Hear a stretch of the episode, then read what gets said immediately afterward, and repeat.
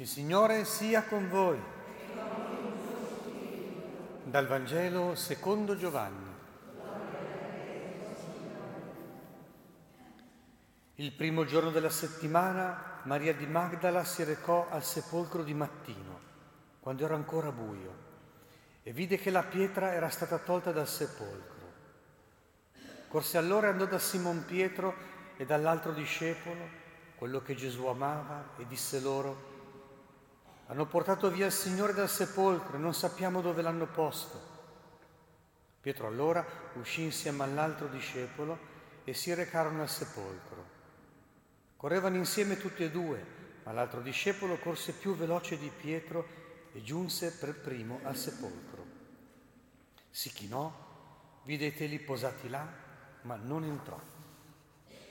Giunse intanto anche Simon Pietro che lo seguiva ed entrò nel sepolcro e osservò i teli posati là e il sudario era stato sul suo capo, non posato là con i teli, ma avvolto in un luogo a parte.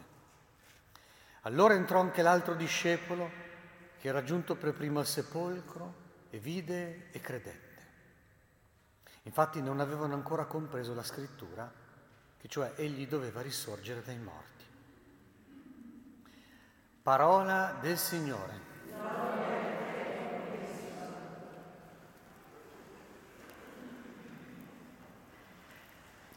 Buona Pasqua, care sorelle.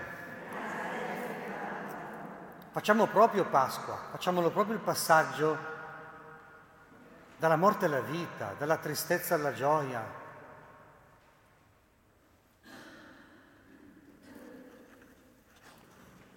Facciamo che le ferite diventino feritoie, come colpo di lancia nel cuore di Gesù, o le sette spade che trafiggono l'anima della madre.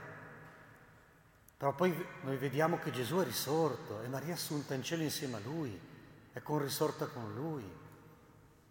E loro due, i due risorti, eh, dicono il nostro destino, lo realizzano e lo raffigurano bene. Facciamolo proprio questo passaggio.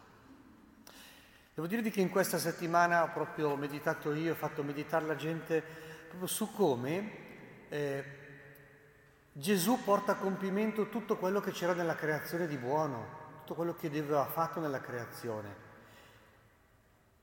e che però è stato squalificato, mortificato dal peccato. Nelle mani di Gesù, in tutti i suoi gesti, nelle parole, nella sua vita, nel suo modo di amare, di morire, di risorgere, tutta la creazione viene riqualificata, viene orientata di nuovo al suo destino, che non è un destino di morte, ma di riuscita, di compimento, un destino di vita. Cosa fa il demonio e tutta la cultura di morte in cui siamo immersi? Diciamocelo, ecco, facciamo l'esercizio anche oggi a Pasqua di come Gesù riscatta e porta a compimento la nostra umanità. Gli studiosi dicono così, fondamentalmente cancella i riti di passaggio, perché la Pasqua di Gesù porta a compimento tutto quello che nella vita è passaggio, tutto quello che nell'Antico Testamento era il passaggio. Pensa alla legge naturale del nascere, del vivere, del morire, del chicco di grano che cade a terra, ma proprio così muore, ma porta frutto. Un'immagine che Gesù stesso ha usato per rendere bene l'idea di quello che stava per fare lui e che vuole che facciamo in lui anche noi.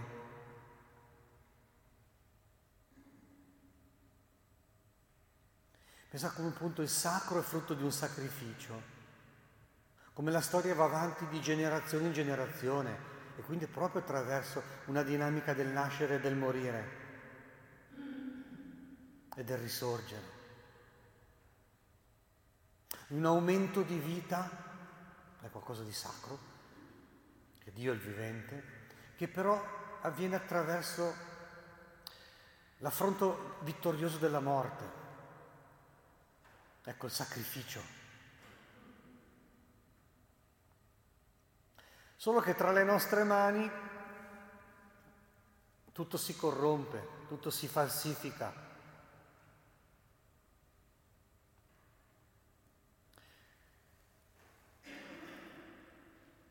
Pensate come eh, sono stati cancellati poi eh, il senso proprio del, del, di come Gesù porta a compimento la Pasqua ebraica, che era proprio un passaggio dalla schiavitù alla liberazione. Ma che poi sul piano educativo, per esempio, vuol dire dire già che i bambini sono liberi. Certo, sono in termini generali liberi, sono disponibili a essere liberi, ma non sono realmente liberi. Da sempre la libertà è affrancamento, è dare buona prova di sé, è diventare veramente libera e, su, soprattutto eh, superare le nostre schiavitù, le nostre poca, la nostra poca libertà, affrontare vittoriosamente tutte le condizioni, tutti i condizionamenti della nostra vita. Non è banale diventare liberi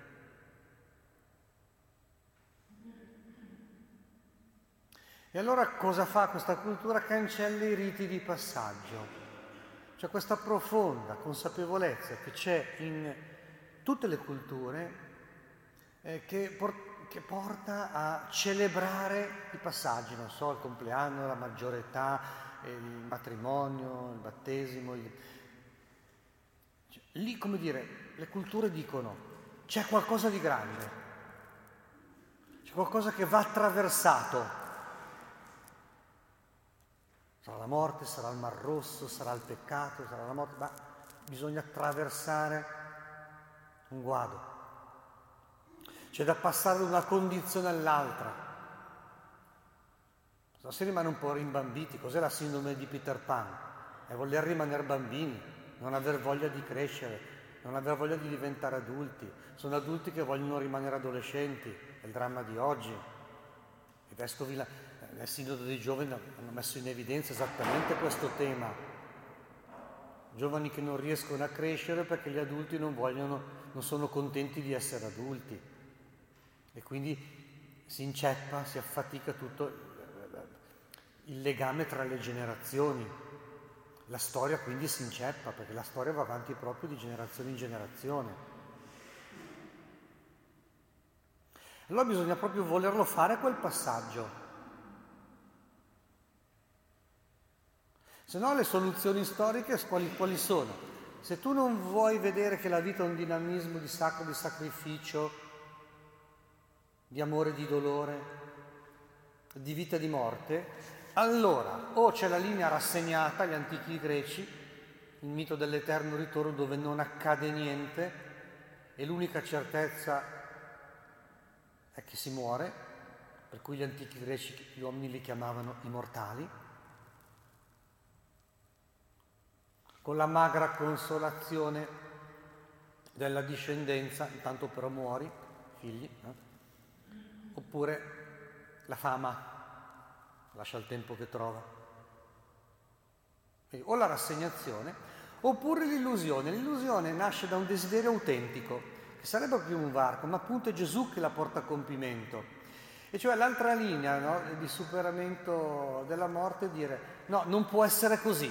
Ecco, qui c'è qualcosa di vero dell'uomo. Eh, anche il documento della Chiesa sull'uomo, la Gaudium et Spes, dice proprio così. Quando l'uomo ha orrore per la morte, quando ha paura della propria morte e della morte dei propri cari, intuisce qualcosa di vero, solo che non sappiamo vincerla noi la morte. Cioè è un problema che rimane un problema. E quindi non alla rassegnazione, ma neanche no all'illusione.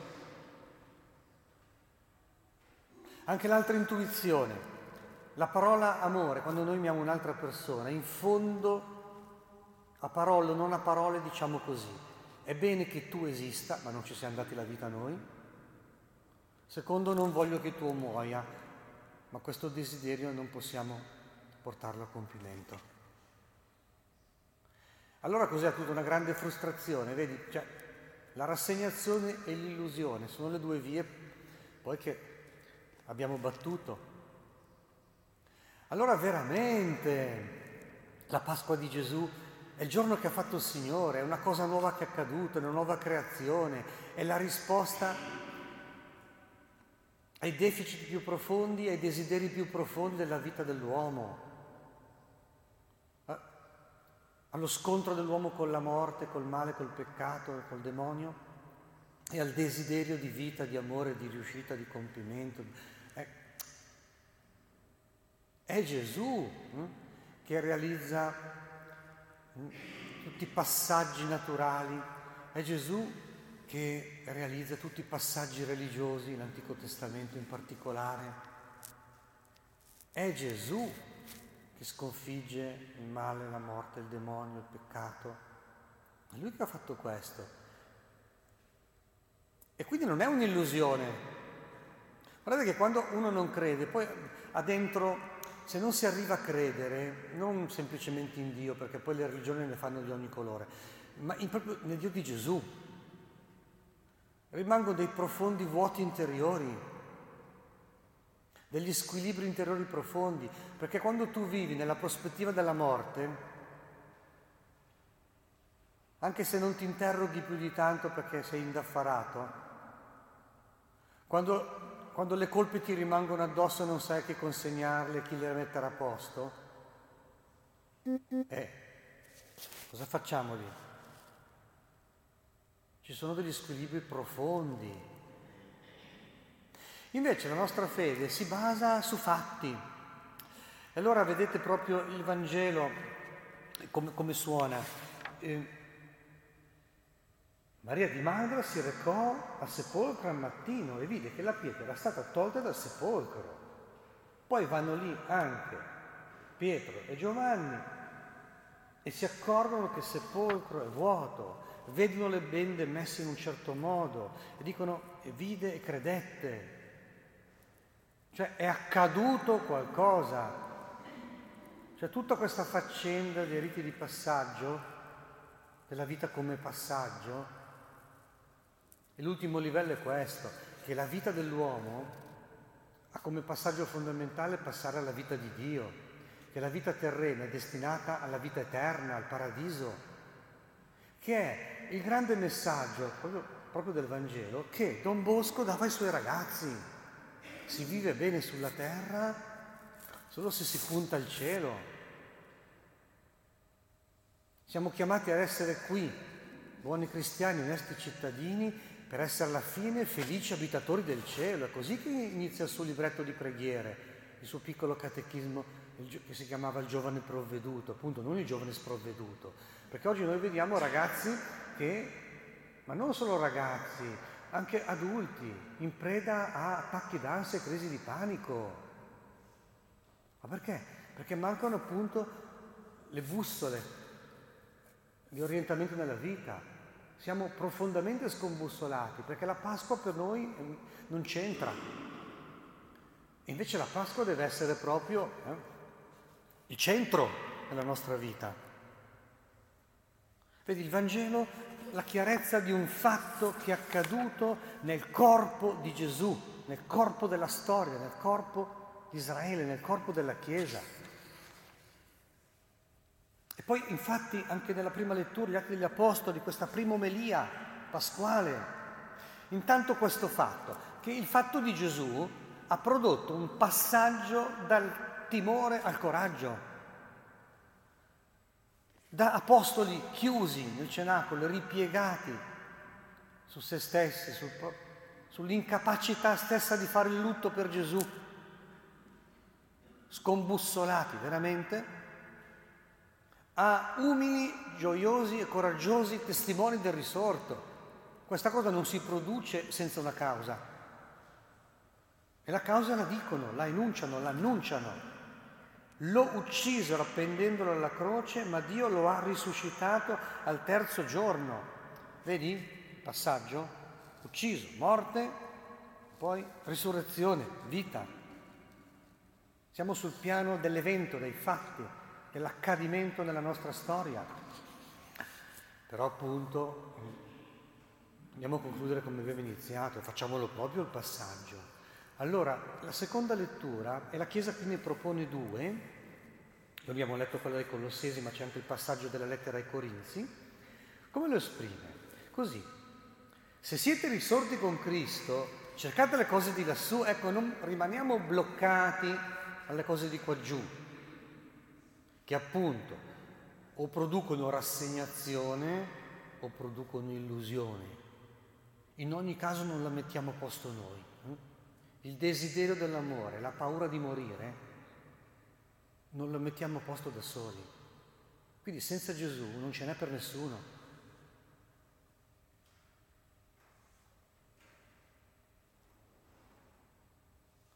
Guardate come San Paolo fa elaborare anche il, eh, il tema. Voi siete morti, voi siete morti. Infatti la dinamica della Pasqua si riproduce concretamente, ritualmente, liturgicamente nel battesimo, perché appunto è immersione, morte e immersione, vita, passaggio delle acque, verità del Mar Rosso, dell'Antico Testamento, passare indenni e alla fine essere liberati in tutti i passaggi della vita. Ma se noi rimaniamo un po' rimbambiti, no? viviamo come scissione oggettuale il sacro sacrificio, l'amore e il dolore, la morte e la vita, pensiamo che siano una semplice contraddizione, eh, appunto rimaniamo prigionieri, schiavi di questo passaggio di vita e di morte che si compie incessantemente. E allora ecco l'invito positivo no, di San Paolo, se siete risorti con Cristo, orientatevi alle cose di lassù. Nella lettera ai Corinzi invece lo si dice la stessa cosa ma in negativo. Togliete via il lievito vecchio, cioè tutto quello che è fermentato senza Gesù, tutto quello che è stato fatto fermentare dal peccato. Invece adesso il nuovo fermento deve essere lo Spirito di Gesù, lo Spirito del Signore risorto. Vedi? Perché appunto, guardate il realismo anche della Pasqua, perché infatti Cristo, nostra Pasqua, è stato immolato, cioè è stato immolato, ha attraversato il sacrificio veramente l'ha portato a compimento felice, è riuscito, è risorto ed è diventato nostra Pasqua. È risorto Lui per attirarci a sé, per farci risorgere con Lui, per farci risorgere anche noi. Allora via il lievito vecchio, avanti col lievito nuovo. Il lievito vecchio è proprio la consapevolezza della morte, il lievito nuovo è la consapevolezza della risurrezione. Signore, aumenta la nostra fede, precisamente la nostra fede pasquale. Facci ammirare, contemplare, celebrare questo giorno nuovo che tu hai inaugurato con la tua Pasqua. Fa che ti celebriamo e che ti diciamo con vivo affetto, Cristo, tu sei la nostra Pasqua, tu sei la nostra vita, tu sei la nostra gioia. Credo in un solo Dio